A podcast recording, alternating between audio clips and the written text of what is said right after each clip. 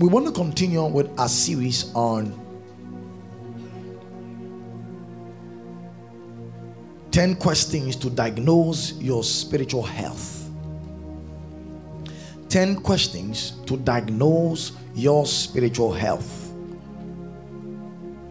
I believe that this teaching is so very much important to us as a church. Today, the focus on the church is gradually digressing. And I always pray to God and ask Him that He should bring me to a place where I don't preach philosophies to the people of God, but to preach the Word of God. Hallelujah. Now, if you read the book of Luke, chapter 12, the verse 21, actually from the verse 16, you know, the Bible speaks of a certain rich man that was very prosperous and achieved some great things. At the end of the day, this man began to boast and said within himself that this will I do. From the verse 17, he says, He says, I will put down my bands. From the verse 18, I'll put down my bands and build greater. There, there will I bestow all my fruits and my goods. And I will say to my soul, Soul, thou hast much goods laid up for many years. Take thine ease, eat, drink, and be merry. But God said to him, Thou fool. Look at that. It will shock us to know that what we esteem greatly on this earth are things that God disesteems as He views us from above. The things that men count as greatness, as influence, as pleasure, as good things are the very things that are very opposite or detestable to God. Now, look what God says about this rich man who everybody is celebrating. He says, God says, Now, fool, this night thy soul shall be required of thee. Then whose shall those things which thou hast provided? Now, the verse 21 is where the meat is. Now, look, he says, So is he that layeth up treasure for himself and is not rich towards God. This scripture always echoes in my spirit, man. That there is physical wealth and there is spiritual wealth. The wealth that is of value to God is spiritual wealth. He says, So is he that laid up treasure for himself and is not rich towards God. Much riches have you built in your walk with God?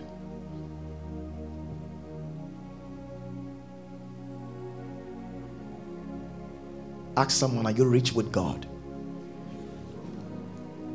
Tell the person beside you, God doesn't care about your car. Say that again. God doesn't care about your car. That is if you have one. Turn to the next person. God doesn't care about your house. He doesn't care about your iPhone 14. He doesn't care about how good your clothes are looking. He's, he cares about your riches towards him.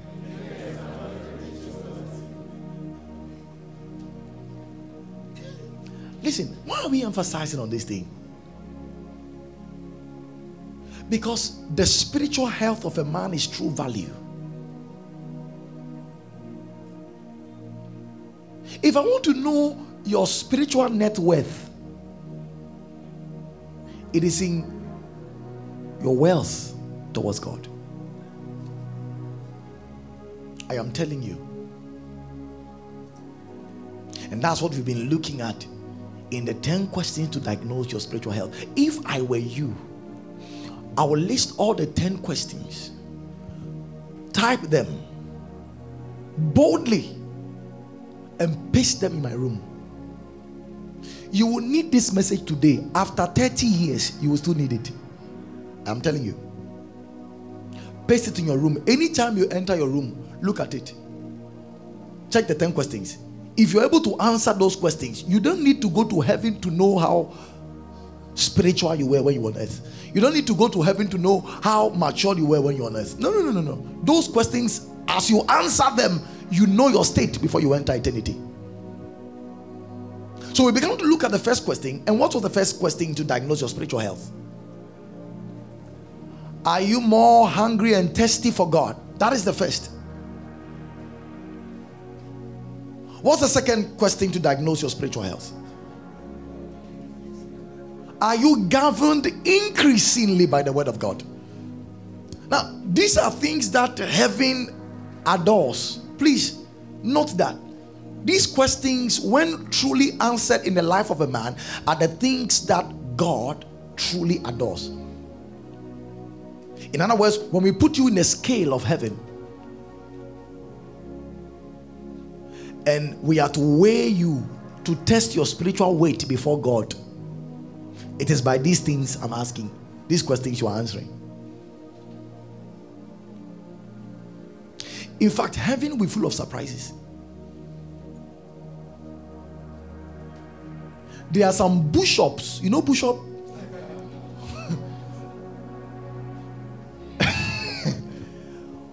who will amount to nothing in eternity.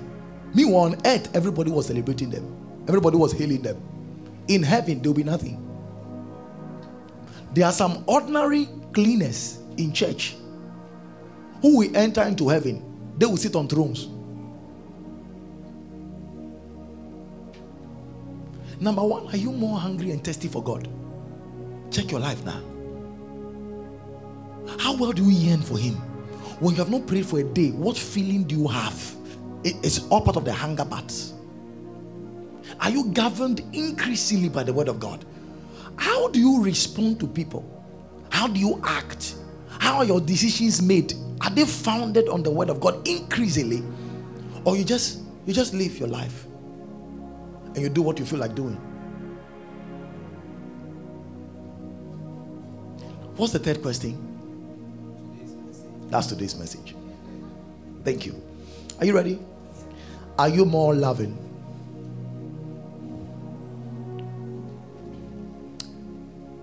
Beautiful. I love this one. This is too good. Thank you, Holy Spirit. Ah. Are you more loving? Now, if you if you answer this question rightly, see, answering this question goes beyond yes or no. Your life is the answer. Check your life now. If you if you check your life, you will know the answer. Praise the Lord. So, I can test your spiritual health by the wealth of your love for others.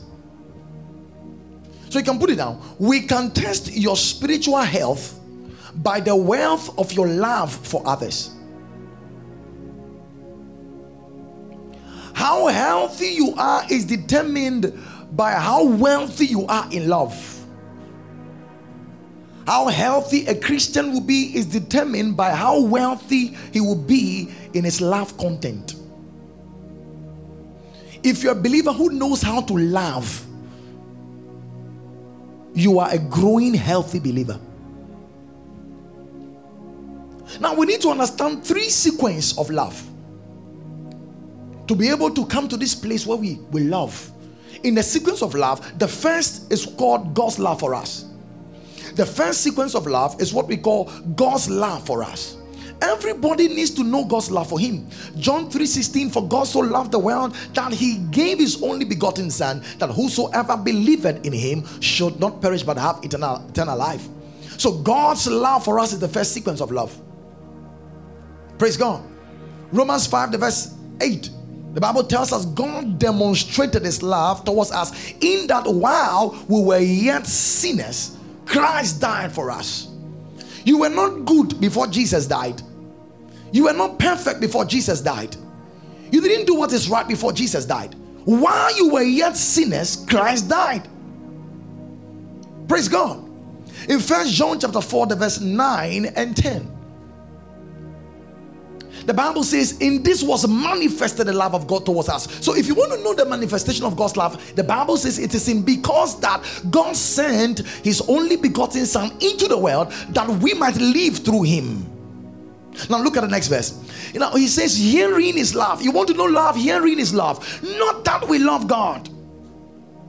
So, it's not first of all the love that you have for God, it's first of all God's love for you. So he says, Not that you loved him, but that he loved us and sent his son to be the propitiation, the atoning victim for our sins. That is love. So, what Jesus did for us is what we call love. If Jesus made us righteous, it is love. If Jesus gave us access to God's presence, it is love. If Jesus made us redeemed, it is love. If Jesus made us holy, it is love. If Jesus made us clean, it is love. If Jesus sanctified us, it is love. If Jesus made our body his temple, it is love. If Jesus made us to sit together with him in the heavenly places, it is love. So everything that Jesus Christ did is how God demonstrated his love for us. And that's the first sequence of love. Everybody must believe and know it. The second sequence of love is your love for God, or what we call loving God. Please don't betray this process. You must first of all know God's love for you. That's the first sequence. Second sequence is loving God. The goal of God's love for you is to end up making you love Him.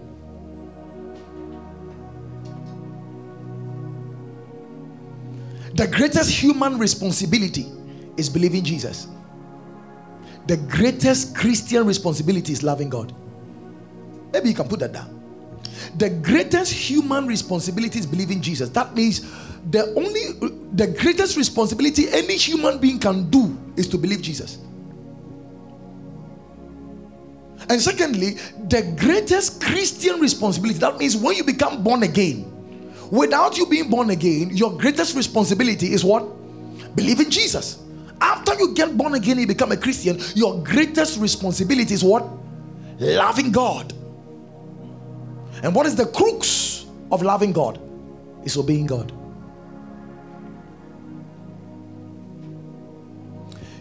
If you want to be guided in the process, how you can be able to fall in love with God, it starts with obeying God. John chapter 14, verse 15, Jesus said, If you love me, keep my commandments. So the second, second sequence of love is what? Loving God. So the proof of loving God is obedience. The third sequence of love is loving others.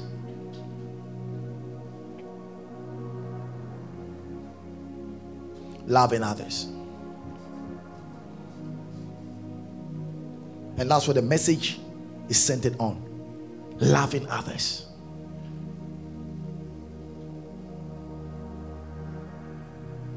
Praise God. Now look at John chapter 13, the verse 34 and 35. Give that to me in NLT. So this scripture is going to teach us that the clearest mark of Christianity is love. It's the true mark of a Christian. If I want to see that this person is a Christian, it is love. Look, now he says, So now I'm giving you a new commandment. Love each other. That is the commandment you are giving. Now, is love is not just a nature, it's also a command. He says, Just as I have loved you, you should love each other. How did Jesus love us? While we were yet sinners, Christ died, laid down his life. So, how do we love like Jesus? While the people who have done things against us have not even repented, we love them and give our lives to them. Your love for one another will prove to the world that you're my disciples. Are you noticing that he didn't say miracles? Will prove to people that we are disciples of Jesus. He didn't say miracles. He didn't say donating to the poor. He didn't say making donations in the hospital. I mean, strangely, the church has done all these things except what I just mentioned. We donate to people in the hospital. Crusades, all of us saving souls. That's very good. Miracles happening. We put testimonies of great wonders that God is doing. But surprisingly, God is saying that we will prove our love to the world. We will prove that we are Christians or disciples of Jesus when we love. Hallelujah. Now, look at the importance that God places upon His word, upon love. John chapter 15, verse 12. If you read throughout the whole Bible, you realize that God places so much importance on love. And let's look at some few scriptures that proves that. He says, This is my commandment that you want. Now, now let's read that together. One, two, everybody, let's go. Commandment. Uh-huh.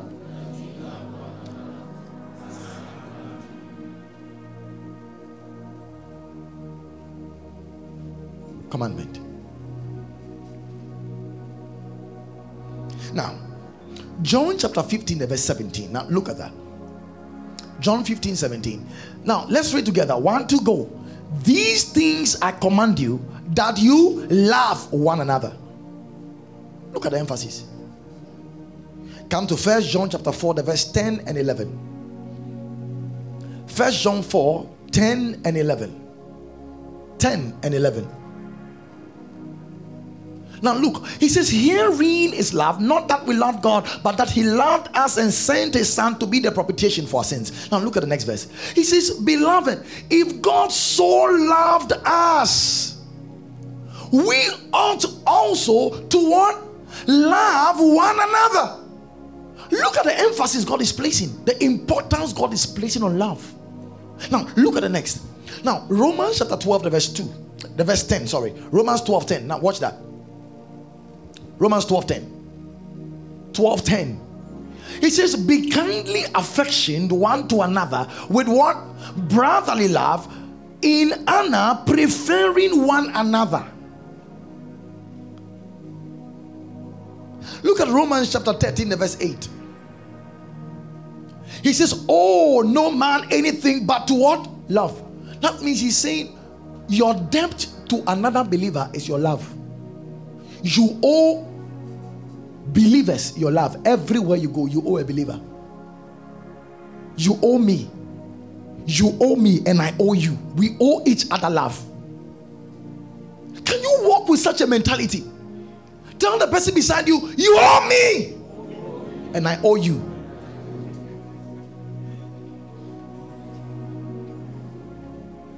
So every single time you meet another believer, you pay your debt.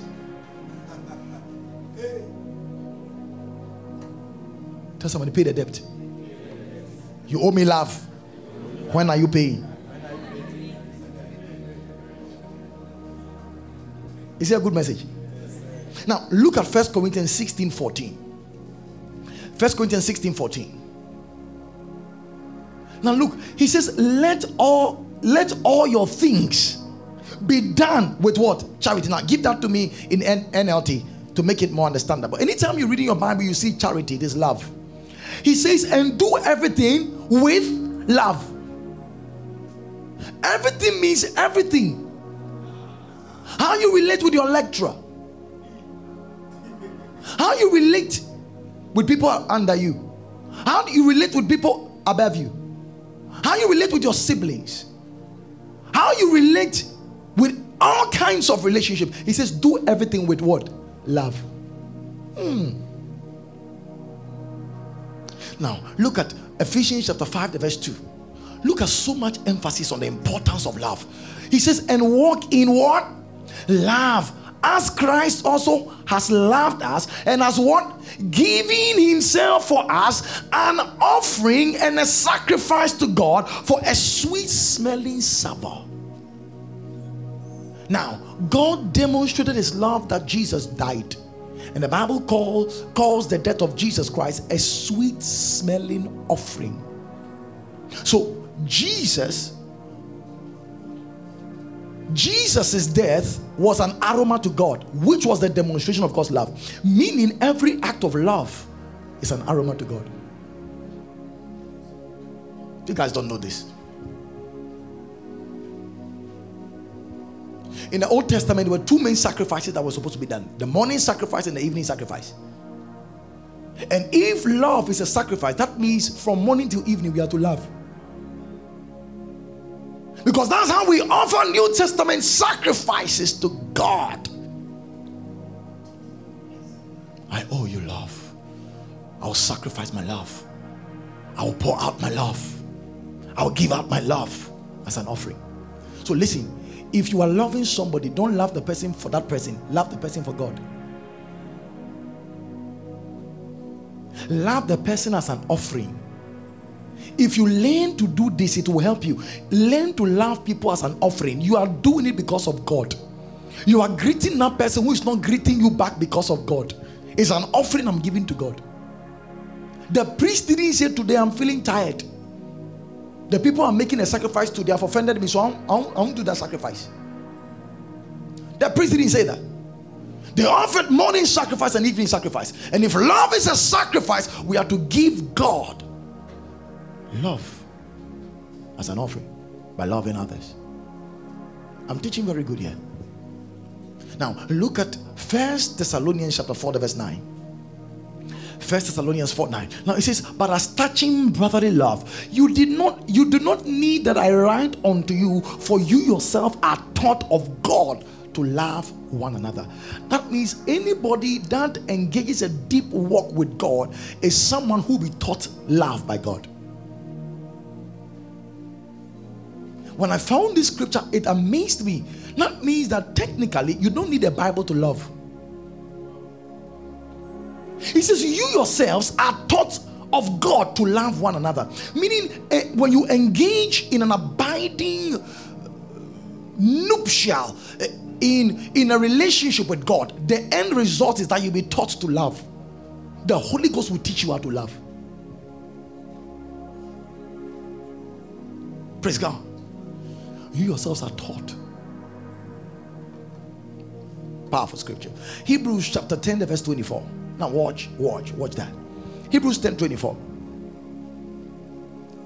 He says, and let us consider one another to provoke unto love, to provoke unto love, and what? To good works. Ah, if you read the New Testament carefully, you realize that there are two provocations. The first provocation is in Galatians chapter 5, the verse 26. Now watch that. Galatians 5:26. He says, Let us not be desirous of vainglory, doing things to, to be honored, to be acknowledged, to be given fans. He says, Don't do it. He says, provoking one another, envying one another. So we can provoke one another wrongly. Now, look at it, the, the, the other one. Hebrews chapter 10, verse 24. He says, Let us consider one another to do what? Provoke unto love. So we can provoke unto envy, provoke unto all kinds of things, but the Bible is saying we should provoke unto love. Be provoked to love people. Don't provoke, don't be provoked to retaliate. Let love provoke you and to do good works. Amazing. Colossians 3, the verse 12 to 14. I wish you had Passion Translation. You would have enjoyed this service more. He says, put on. So, see, spiritual virtues hmm, are spiritual clothing. Every godly character is a dress, it's a spiritual dress.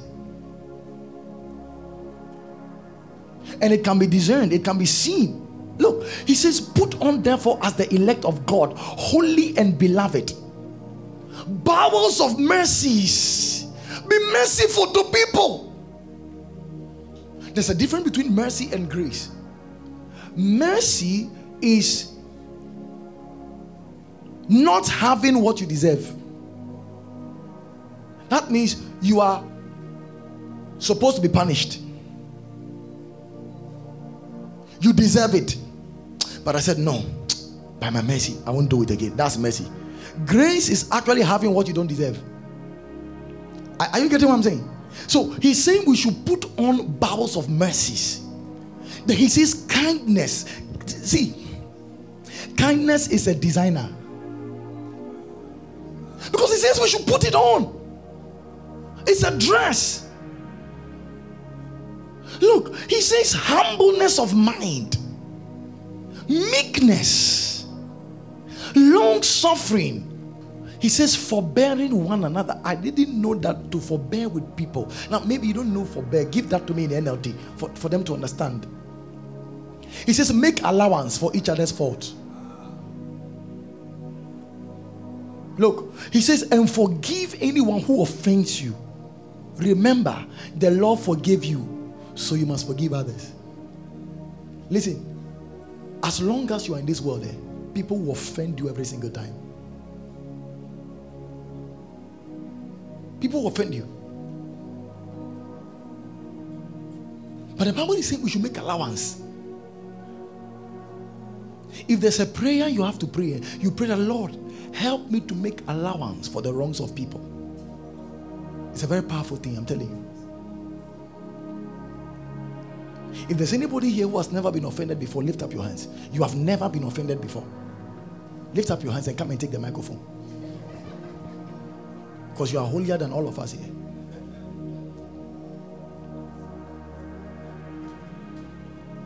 There's nobody. Here.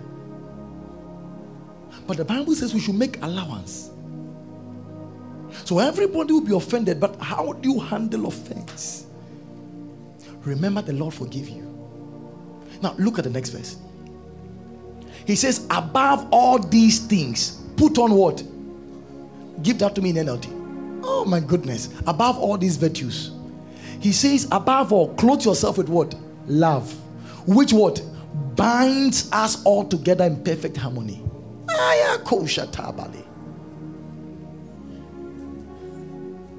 My goodness. So the question is, what is love? What is love? The, the Bible tells us what love is. Technical team, you guys should get Passion Translation. Because the people of God are missing too much. First Corinthians 13 is going to help us.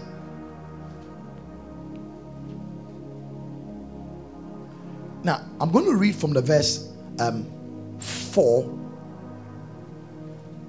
to 5 and then 7 to 8. Now, I'm reading in the, the Passion Translation. Now, look at how it articulates this reality. He says, Love is large and incredibly patient. Love is gentle, consistently kind to all. It refuses to be jealous when blessing comes to someone else.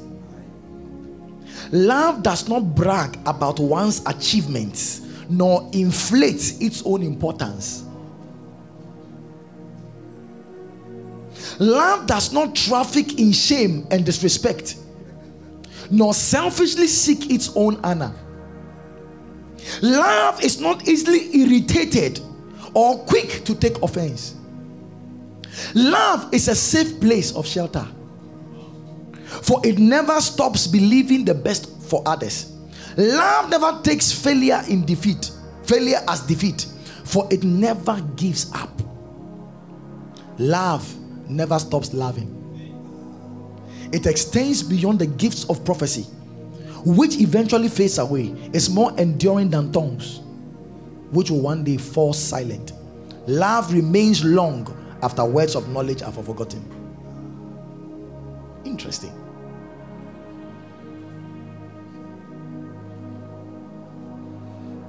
Keep that to me again in NLT. Let's read from the verse 4. So, when I'm talking of love, forget about me defining love. This is love. If you are doing this, you are walking in love. So don't wait for a definition. The Greek word for love is agape, and agape means undefeatable benevolence, unconquerable goodwill. You know, yeah, then you write it down. After writing that definition, if you are not doing this, that, that definition was useless. It says, Love is what? Patient. Love is what? Kind. So if the the third question to diagnose the spiritual health of a man is are you more loving? Meaning, we are saying, are you more what? Patient. Are you more what? Kind. Are you more what? Not jealous or boastful or proud. If you find a man who is more loving, that man is no longer proud or boastful. Check people who boast. Look at the next verse. He says, Love is not rude. I've seen rude Christians. I'm telling you, rude Christians. They're just not nice. You know, that Winnie Bone type of Christianity. You don't like people, you don't like human beings. Someone touches your dress, you're angry. It's a demonic lifestyle. Don't tell me it's your temperament. There's no temperament like that in Christ. He says, Love is not rude. Learn to be nice to people. People you don't know, be nice to them. And this even has benefits.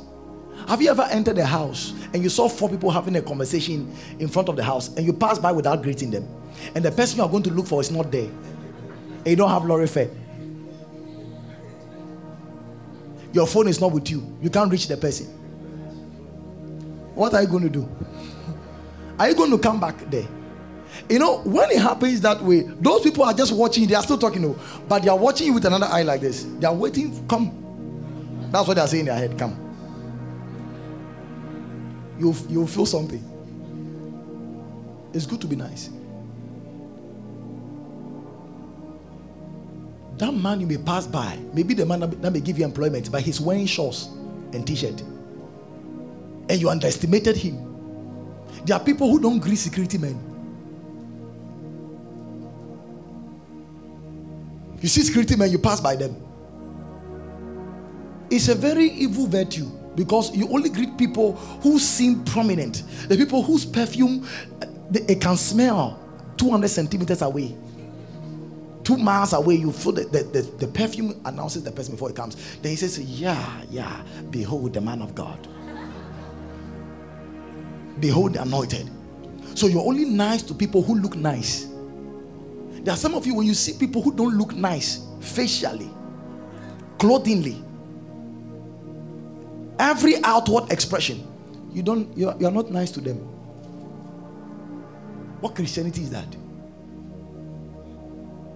I saw a picture of Reinhard Bonnke one time who hugged a man who was who was who had leprosy all over his body. He hugged him, yet he didn't have leprosy.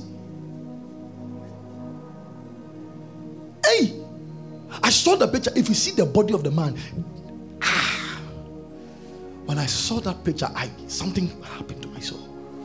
He hugged him.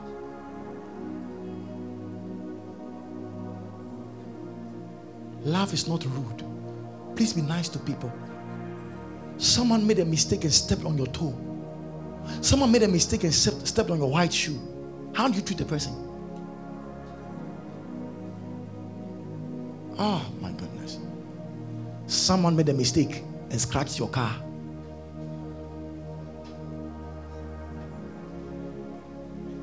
What are you going to do? He said, See, you see, whether the person was the cause or not, the Bible is saying love is not rude. Mm.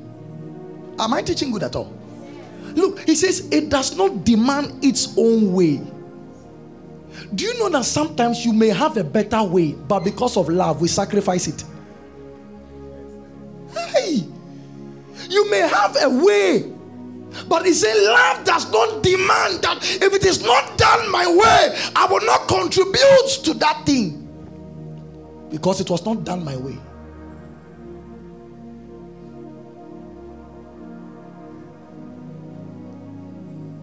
There are some husbands, if their wife don't do things by their way, that's the end. There are some wives, they say. It says, love does not demand its own way. Listen, if you truly love and love, you will sacrifice too much. You sacrifice. He says it is not irritable. and it keeps no record of being wronged. Record of being wronged. Hey, the book of offense 2022.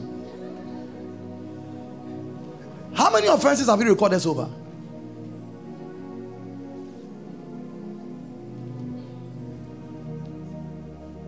Am I helping someone? Now, you know, you, you need you, you can put this down as we as we get ready to close. Offerings are useless without love. Now, if you give your offering, the local church will take it. But the real person who takes it is God.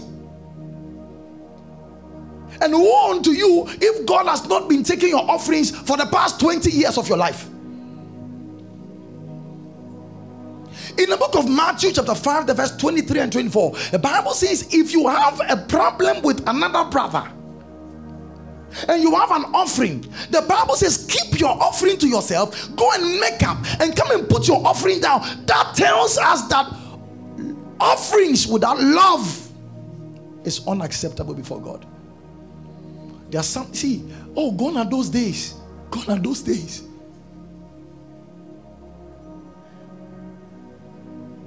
Today we can send offerings through Momo, everything. So, you know, you have offense, just send offering. I I came to check, they said they want offering. Let me give it to them. Look at the quality of Christianity now. It has faded. We have so many fake Christians with nice shoes, nice makeups, nice heels.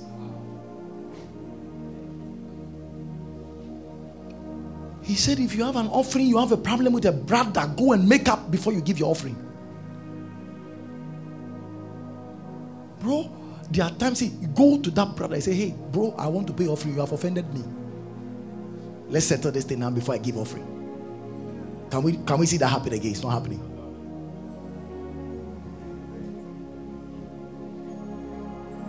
Second point you can put down.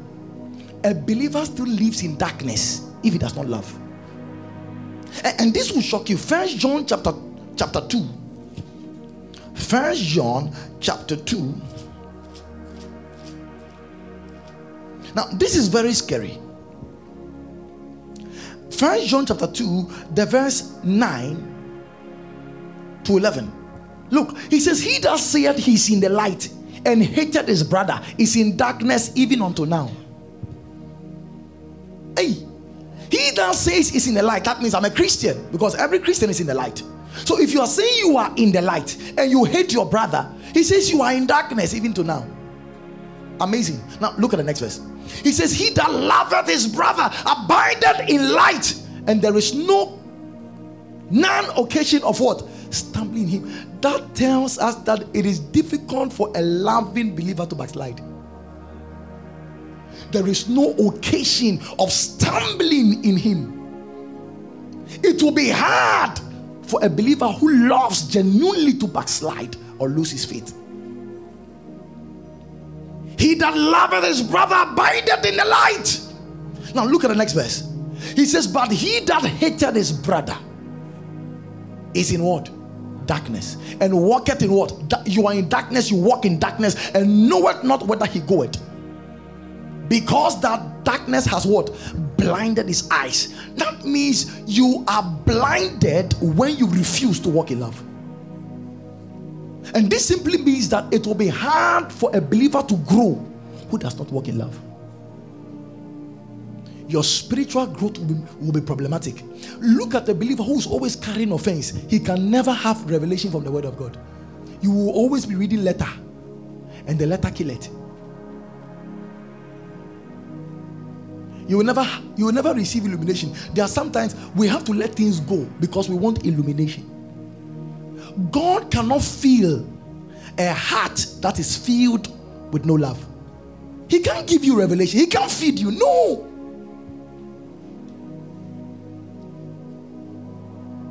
Not possible. Look at the next point.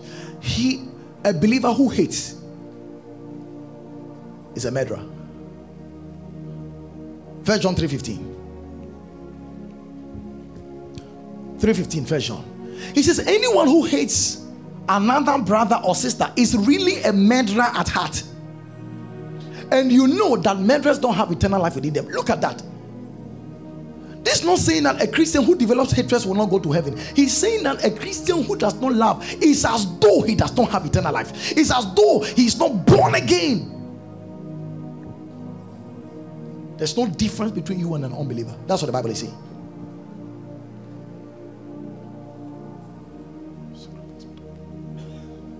Next point. True love is sacrificial in its nature. First John 3:16. That means if you are walking in love, you will have to sacrifice. Look, he says, We know what real love is because Jesus, because Jesus gave up his life for us. So we also ought to do what? Give up our lives for our brothers and sisters. So he's saying, just as Jesus laid down his life as a sacrifice, we are also to lay down our lives as sacrifice unto the brethren. Meaning, every single day, love is going to take something from you.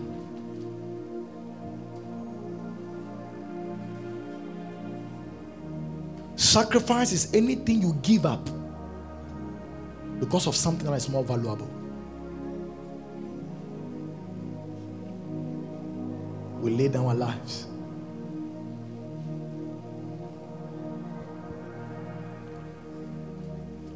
Is it getting there? True love gives. Next point. First John 3:16. True love gives. There are spaces in front here. Get get them in front here. There are spaces here. Fill all the spaces here.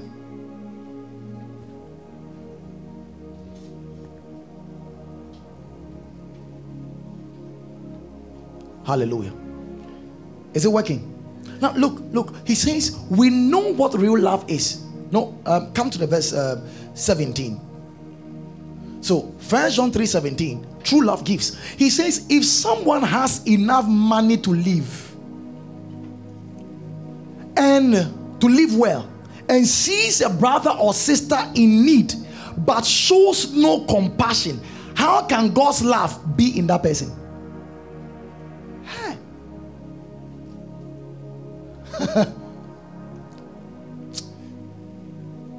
Do you understand this thing? This thing you are just reading here. True love will take your money.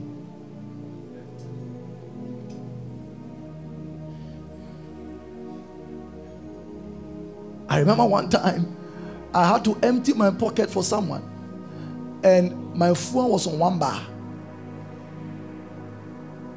And the one bar, I've used half from that bar. So, meaning from here to Dansoman, that was where I was before. Anything can happen. I knelt down and prayed and said, Lord, you know I sacrificed my fuel. Please take me home. Praise God. And I started driving in tongues. The car took me home. The moment I got home, the fuel finished if you walk in love, you see the you will see God's hand. You will see the supernatural betting. I'm telling you. True love gives. He says, if you have these world's goods and you see a brother in need and you shut your bowels of compassion, how dwelleth the love of God in you?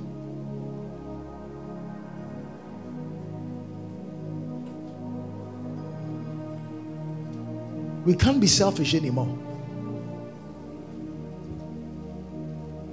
I can tell you, all my survival is as a result of giving. I'm not talking of give. I'm not yet talking about giving, it shall be given to you. Give because I love. Give because I'm expecting nothing in return. That's the giving I'm talking about. We give. Listen, you want to see the supernatural life, sacrifice for people. Have you ever given your lunch to somebody or your supper to somebody and you went sleeping without food? You don't know this thing. I'm not saying go and go and sacrifice your supper this night and then go and sleep and trust God's God. You see, that's not the real life you're talking about here. Praise God. But true love, what? It gives. And look at the verse 18. True love is not in words or in tongue, but it's in deeds. You know, we find Christians who say, Oh, I love, I love. It's not in word. Look, he says, Dear children, let us not merely say that we love each other, let us show the truth by our actions. Hmm. True love is indeed. Now, First John chapter 3 from the verse 19 to 24. This is a very important point. Uh, uh, point. Unanswered prayer is rooted in not loving others. I'm sure there's some of you who have been believing God for some things to happen. Yeah? Hmm. There are some of the things that will happen when you start walking in love. I'm sorry, but it's true. There was a woman who had a goiter that went for a program where um, Reverend Eastwood Anaba was preaching. She called out for those who are sick. They prayed for all of them. Everybody got healed except her. And the man of God was disappointed. He said, what, What's happening? And God said, That woman is carrying bitterness for many years. And they can't leave her. If that bitterness is released, she'll be released. And the man of God said, Hey, someone offended you. You have kept it for so many years in your heart. The law says you can't be released until you release the person. And the woman started weeping and openly released this person who offended her. Immediately she released the person, the goiter was released. Listen, there are so many things that will release when you release people. Tell somebody release people. There are some see, some of you you have put people in prison in your heart. They have been jailed, sentenced to 24 years.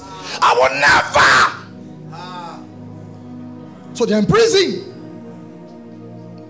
We have put them in prison, locked them, thrown the keys away in our heart and those people are crying, I want to be free. He says, Shut up. And they're in our hearts. And we are carrying them everywhere we go. Let there be a prison break today.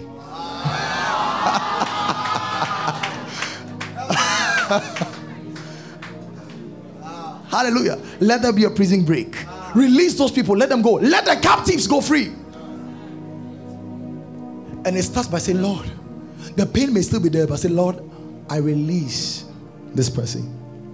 It comes, just speak it by words, that the person will come out from prison. Someone says, Man of God, instead of releasing them, I'll bail them. I'll give them bail. So they have to report to the police station every. No, that's not what we're talking about. Release them. Now, Let's read this. He says, Our actions will show that we belong to the truth. So we'll be confident when we stand before God. Next verse. He says, Even if we feel guilty, God is greater than our feelings and He knows everything. Next verse. He says, Dear friends, if we don't feel guilty, we can come to God with bold confidence. Next verse. He says, And we will receive from Him whatever we ask because we want we will receive from him whatever we ask because we obey him and do the things that please him. Now, give that to me in KJV so I, I go, I, I, I, I get it from there. KJV. Look, he says, Whatsoever we ask, which is prayer, we receive of him because we keep his commands. Now, you know, I'm sure you have read in Matthew 6, which says, Ask, it shall be given. Seek, and you shall find. Knock, shall be open. That was one aspect of the game. It is not everybody that asks that receives. If you read the Bible again, the Bible says, Whatsoever you ask, we receive of Him because we keep His commandments and do those things that are pleasing in His sight. If you walk with a friend and you please that friend, there are things you don't ask Him, He gives to you. And there are things you ask Him, He gives to you. Are you getting this thing? That's why some wives know that strategy. If they want something for the man, they, they give the man what the man needs. If you are not married, this is a coded language. Then after that thing has come, and the woman says, You promised me you are going to buy me a car.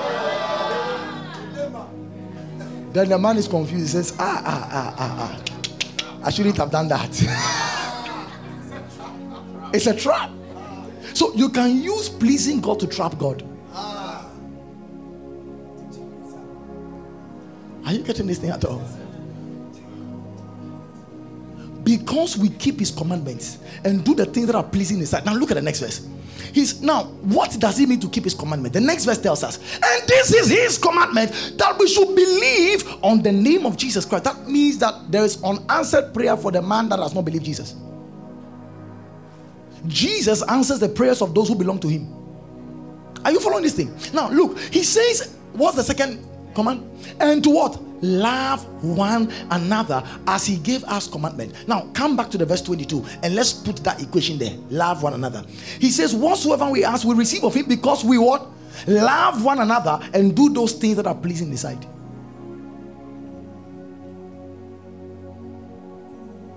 When you love, you have open heavens. I'm telling you, I'm teaching you secrets that will bless your soul forever. Is someone catching something? Good. This is a very important point. Look, a subjective assurance of salvation is revealed in loving others.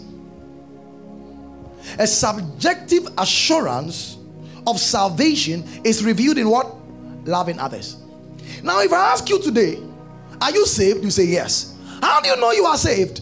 You say, okay, yeah, because I believe Jesus Christ. Yes, that's true, man. Because I have the Holy Ghost in me. Yeah, that's true, man. But there's something people have missed. Can I share with you? There are three very important assurance of salvation. Three main witnesses that assures us that we are saved. Please, this is a very important thing I'm teaching you. Three witnesses that assures us that we are saved. That means if you know these three things, that means you are truly saved. The first witness is the promise and the work of Jesus Christ. It's our first assurance. How we know that we are saved is that Jesus promised and then he did it. First John chapter 5, the verse 13. The Bible tells us something important there. Look, he says, These things have I written unto you that believe on the name of the Son of God, that ye may know that ye have eternal life, and that ye may believe on the name of the Son of God. So Jesus has assured us, and by his work, we believe and know we are saved. How do I know I'm saved? I know I'm saved because the Bible says if I've believed on Jesus Christ, I'm saved. So that's my assurance. That's what gives me assurance. John 10 28. He says, And I will give them eternal life, and they shall never perish, neither shall any man pluck them out of my hand. Look at the next verse. He says, My Father, which gave them, is greater than all, and no man is able to pluck them out of my Father's hand. Look at the next verse. He says, I and my Father are one. Meaning, God's word through the voice of Jesus said He will give me eternal life. And after I receive eternal life, I will never perish. That's my assurance. Am I helping you at all? John 5 24. He says, He that has believed has passed from death to life.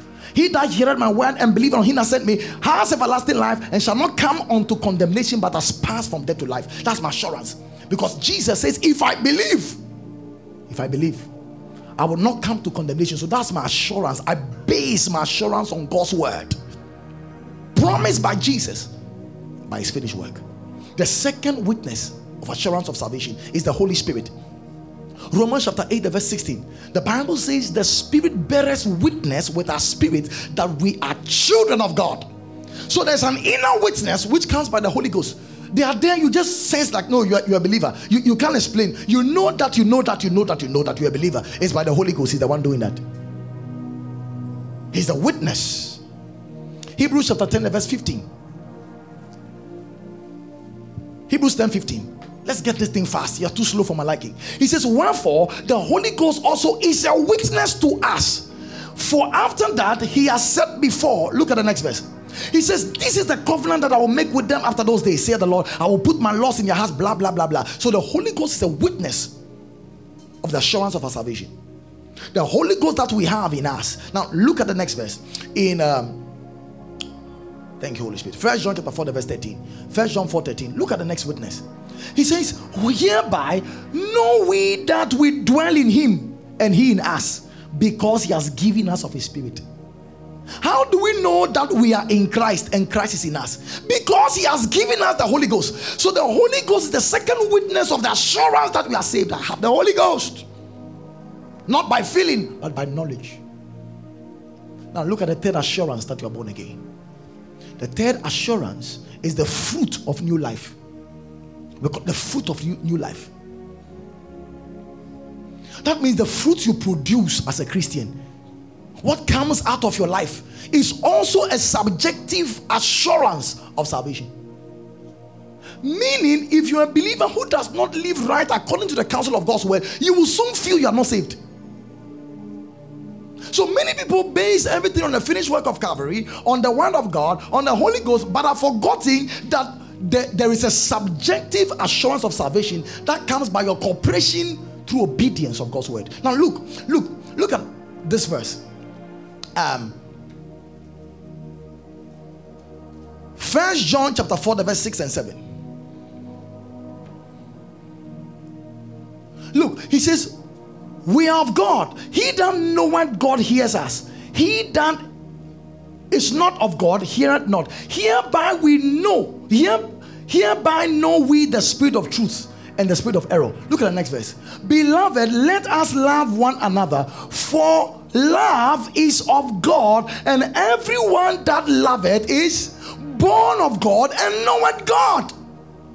So he's saying any believer who loves proves that he's born of God. Meaning, if you are a believer who loves, know that you are saved. That's why you can love. So, if you want to know that you are saved, check your love life.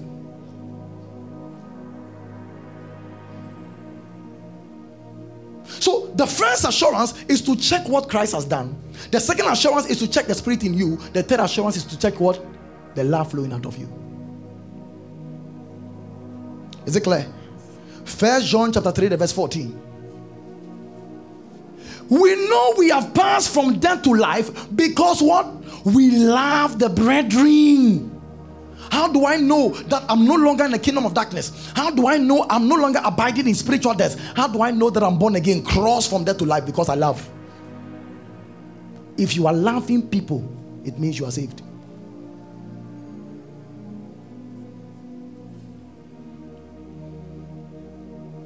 Am I helping you? First John 4, the verse 12 and 16. 12 and 16. No man has seen God at any time. If we love one another, God dwelleth in us. If we love one another, God dwelleth in us, and his love is perfected in us. If we love people, it means God lives in us. And if God lives in us, it means we are saved. So, this is the subjective approach to assurance of salvation. When you love people, it's a sign that you are saved. Am I teaching good here? Good. Next point the test of true knowledge and maturity is love. If I want to know that you know, if I want to know that you are matured, I see it in love. First John 4 20 and 20. Sorry, First John 2 3 and 4. First John 2 3 and 4. Look, hereby we know that we know him if we keep if we keep his commandments. Next verse. He that said that know him and keepeth not his commandment is a liar, and the truth is not in him. Uh-uh. Now, if you are very smart by our teaching, you know that keeping his commandments is what? Love. Come to the verse 3 again. Hereby we do know that we know him if we what?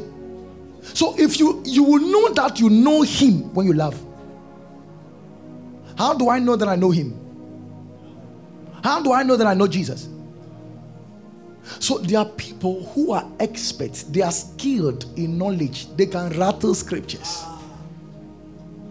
You can do chew and pour. There is knowledge that comes not by experience, but by studies. That's what I'm, talk- I'm, talk- I'm talking about. There are people who can explain everything about the finished work of Jesus Christ, but they don't have love. So the word is in their head, their brains. The word is not in their heart. Don't be that believer, I'm telling you. First John 4 7 and 8. Beloved, let us love one another, for love is of God. And everyone that loveth him is born of him and what? Knows God. Everyone that loves knows God. Listen, I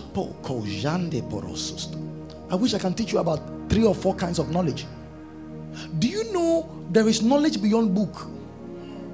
there is a knowledge that can only come by practice. You can only know that when you start practicing it. And the Bible is telling us if we love, that means we know God.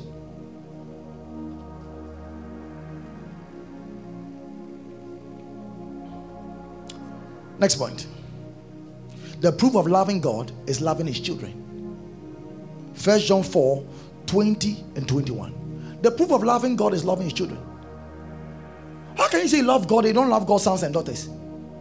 What's wrong with you? He says, if a man say, I love God, obi kase odonyankopon, and hated his brother, now so tiny in he says he's a liar or you're truthful.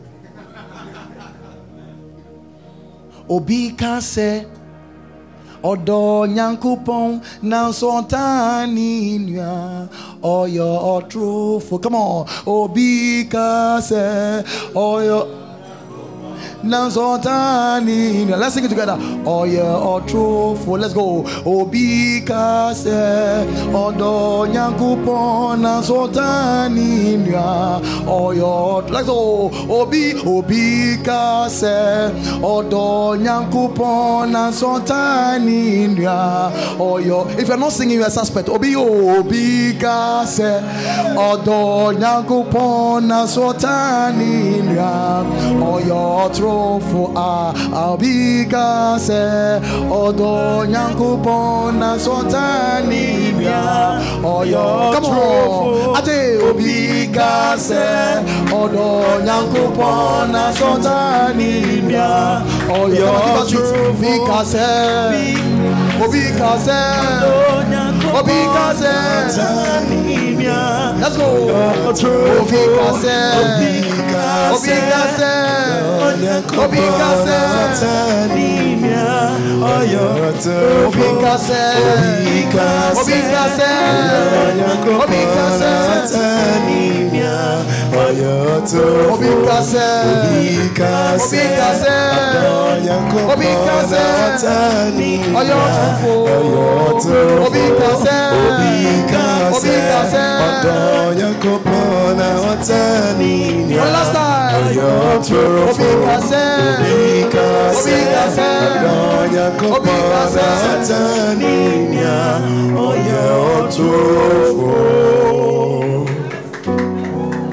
If you're not clapping, you are suspect. The thing, the thing is that you don't like it. You don't like it. You don't like it. Listen, this thing must be a conviction. You may be laughing, but it's a truth. He says, But if a man say, I love God, that means there are many people who fake their love for God. He says, and hated his brother. He is what? You are a liar.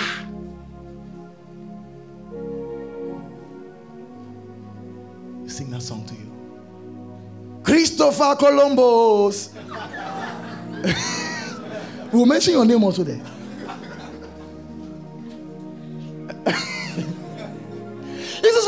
That loveth not his brother, whom he has seen. Aye. How can he love God whom he has not seen? Hey, hey. That means the proof of loving God is loving the brethren. Is there anybody who has ever seen God here? You know, you've seen God literally. Have you seen God?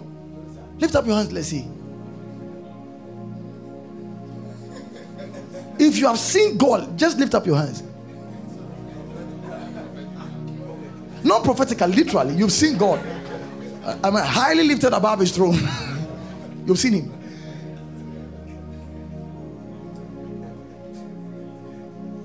So, if you say you love God, tell me how you love him. show me how you love God. Do you see as it stands now? If you say you love God, you don't mean it until you love another person. That's the only way. So now, let me ask you something. If God offended you, how will you treat God? If God stepped upon your toe, how will you treat God? So you say, hey, it's God, oh. This is God. This is God. Now, me, dear, you can't be offended with God because God is God. God is saying that if you truly love Him, you must love your brother.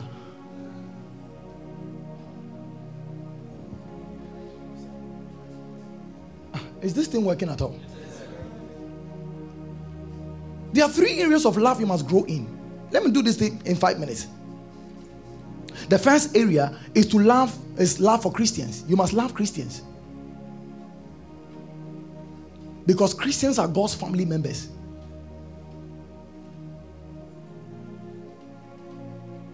Listen, when we get to heaven, the people you are seeing here, they're the same people you go and see there. So if you are treating them in a certain way here, and you want to treat them especially because you're in heaven, you are a hypocrite.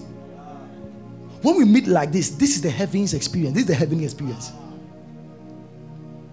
Number two is the love for non Christians. How do you love an unbeliever? By preaching the gospel to that believer, to, to, that unbeliever. So if you don't love soul winning, you don't love God.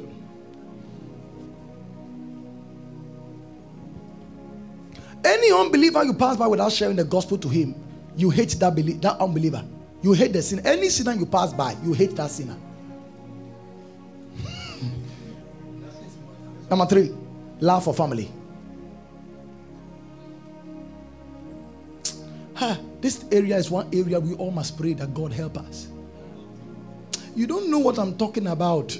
you don't know what I'm talking about. Let me read this and explain. Nowhere are we more aware of unloving words and ways than at home. Who we really are is what we are at home.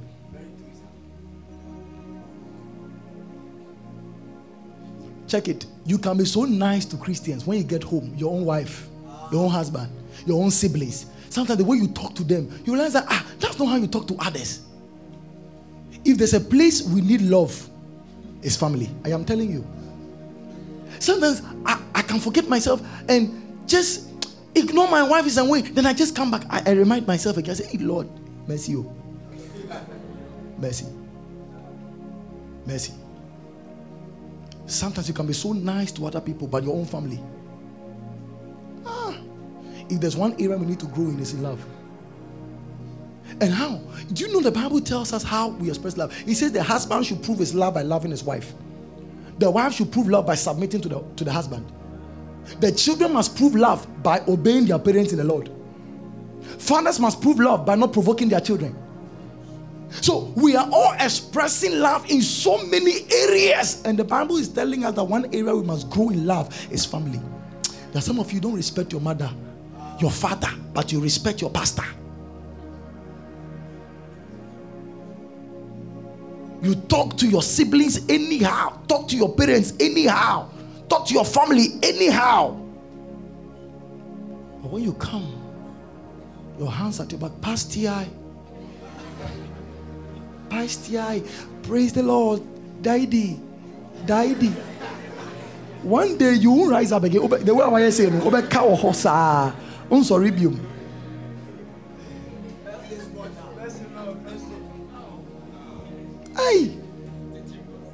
It should worry you. I'm telling you, it should worry you. Tell somebody it should worry you. See, learn, see, grow, pray about it too, and grow in love towards your family eh, until they say, ah, you of all people, hey, what's happening?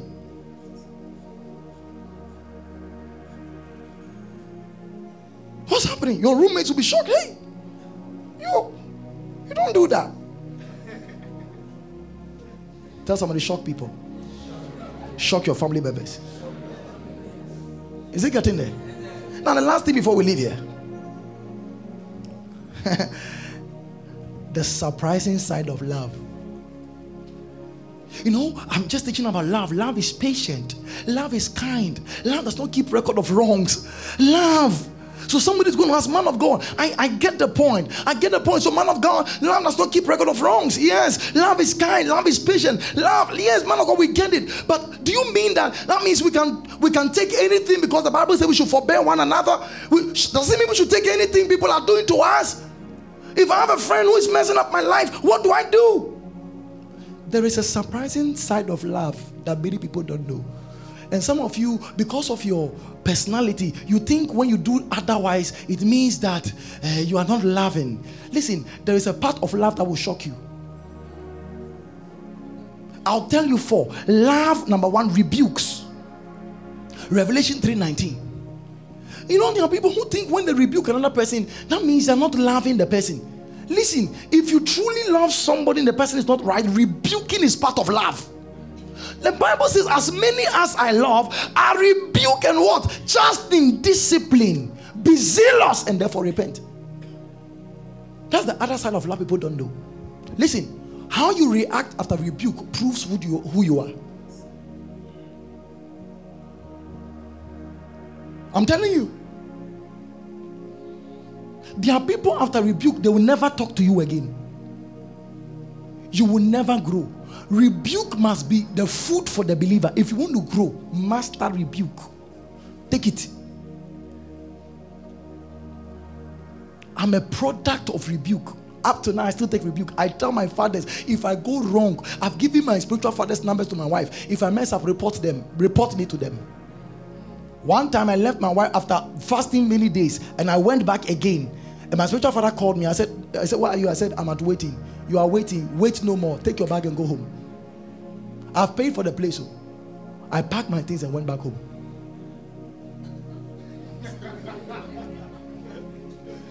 He rebuked me. I took it. Actually, if you have somebody who is always smiling with you, the person has seen that you are doing wrong, he's always smiling with you. How's everything? Yeah, mm, yeah. Be careful, that person will kill you before your time. Number two, love confronts. First Corinthians 5, there was someone who was sleeping with his own stepmother, and the issue was reported to Paul. This is the same Paul that said love is patient. Why wasn't Paul patient? Eh? And Paul had to confront First Corinthians 15. If you read from 113, love confronts. Listen, you must understand that you can confront and you can be confronted. It's an act of love. Somebody strangely who was greeting you now does not greet you. You greet the person, the person doesn't respond once, twice, three times, four times, twice, six times. And then you also said, okay, so now uh, one, two, three, I greet, you don't mind me. Four, five, six, you don't mind me. Then that's what, take yourself. Found. Confront the person. Oh, sir, five times now, you've not greeted me. When I greet you, you don't respond. Laugh confronts. Tell somebody, laugh confronts. Confront the person. If somebody offends you, you are not the type that can easily let go. Confront the person. Then keep it. Are you getting what I'm saying? So this is a surprising sign of love. Many Christians don't know, and many people are worn out because they don't get this thing. Love confronts. Next point: love cuts off. First Corinthians chapter 5, verse 11. Go and check your Bible. Love can cut people off lovingly. Look, he says, But now I've written to you not to keep company. What does it mean? What does it mean? Cut off. He says, If any man that is called a brother, so the person is born again, be a fornicator, covetous, or an idolater, or a railer, or a drunkard, or an extortioner, with such a one, do not even eat in the same bowl. What does it mean to you?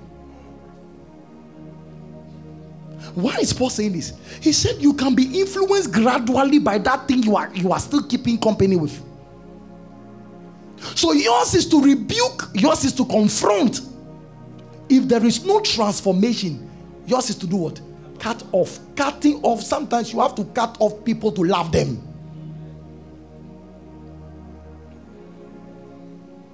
Oh, you don't know this thing. You don't know this thing. He says, hey, this church, the, these people, these people called themselves Christians. They, they were supposed to tolerate me. Then Apostle Paul was not a Christian. Look, look, come to the verse 1. Look at what Paul said. Look. He says, It is reported commonly that there is fornication among you, and such fornication is not as much named among the Gentiles, that one should have his own father's wife. Look at the next verse. He says that, and ye are puffed up, and have rather not mourned, and that he that has done this deed might be taken away from among you. Hey! Next verse. He says that, for verily, as absent in body but present in spirit, I have judged already as though I were present concerning him that has done this deed. Next verse. He says, In the name of the Lord Jesus Christ, when ye have gathered together my spirit, within the power of Jesus Christ. Next verse. He says, I deliver such a one unto Satan for the destruction of the flesh, that his spirit may be saved in the day of what? The Lord Jesus Christ. What does it mean to deliver someone's flesh to Satan? It doesn't mean that God will give it to Satan say, Satan, deal with him. No. That word actually means that cut the believer off. When a believer is cut off from a certain uh, from from other believers, that believer will go through grief. The grief the believer will go through, it is as though he has been handed over to Satan. Are you getting this at all? So love cuts off. Sometimes you have to cut off yourself from people just so that they know that it, it comes to their senses. It dawns on them that I'm not on the right path. I must come back. Next point love disciplines. Hebrews 12, the verse 5 to 11. Love disciplines. Unfortunately, we are in a generation where people don't want discipline. But a man that is not disciplined is a man that will remain small in his God content. The Bible says, Have you forgotten the ex- exhortation which speaketh unto you as children? My son, despite not the chastening of the Lord, nor faint when thou art rebuked of him. Now, someone says something very powerful. He said, You do not love others until you. He says, You do not love others if you let them ruin their lives their testimony, their reputation, and bring shame upon the church and the name of Christ. You don't love that person. You are watching the person, you know what this person is doing is not right. You are afraid that when you confront the person, the person will not talk to you again. That is not love. You are not walking in love. That's what the Bible is teaching. The Bible is teaching that. Call that brother, open the Bible, it seems you are not walking by the scriptures. Not that you are perfect. You do that in a very humble way. You don't say, Bible. No, you do that because you also can fall. So you do that in a very loving way, in a restorative way. And you have to fast for that person. Pray for that person. Listen, if you find a believer messing up, eh, the first thing is not to judge the person. The first thing is to pray for the person. If you don't pray for the person, you don't have a right to judge the person.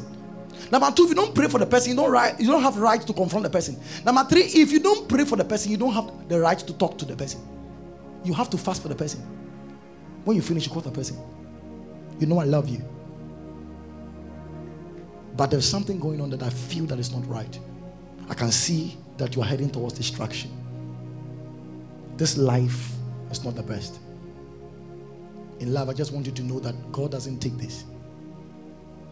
You are bringing shame to the name of Jesus. And I think it's not right. I need to let you know. Please, let's help you to stop this thing. Will the person get offended? Do your part and leave the person. Are you following? Am I teaching good at all? The way the whole place is silent, it seems as though. Um, okay, let me close.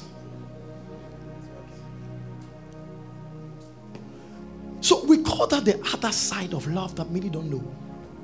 Listen, we are commanded to, to love everybody. We are not commanded to like everybody. Now, this is a very important thing that you see, many Christians don't get this thing. We are not commanded to like everybody. In this church that we are in, you will not like everybody. But you are to love everybody. To love everybody means that what? You must be patient with them. You must be kind to them. Do you know you can be kind to someone you don't like? There are people for reasons personally best known to you. If it's not carnal, you must distance yourself. Are you getting what I'm saying at all? I have seen people who have come to church eh, and they came to meet a church member, and at the end of the day, they became smokers. They became drunkards. Meanwhile, they came to get that that anointing from church. So we are not commanded to like everybody. We are commanded to what? Love everybody. So you can cut someone off your life in a loving way. Which means it doesn't say you don't talk to the person again. No. No. You still love the person. You are kind to the person. You are patient with the person. But when it comes to matters pertaining to your life, matters pertaining to your decisions, matters pertaining to your Christian journey, Not everybody can be in it. Am I being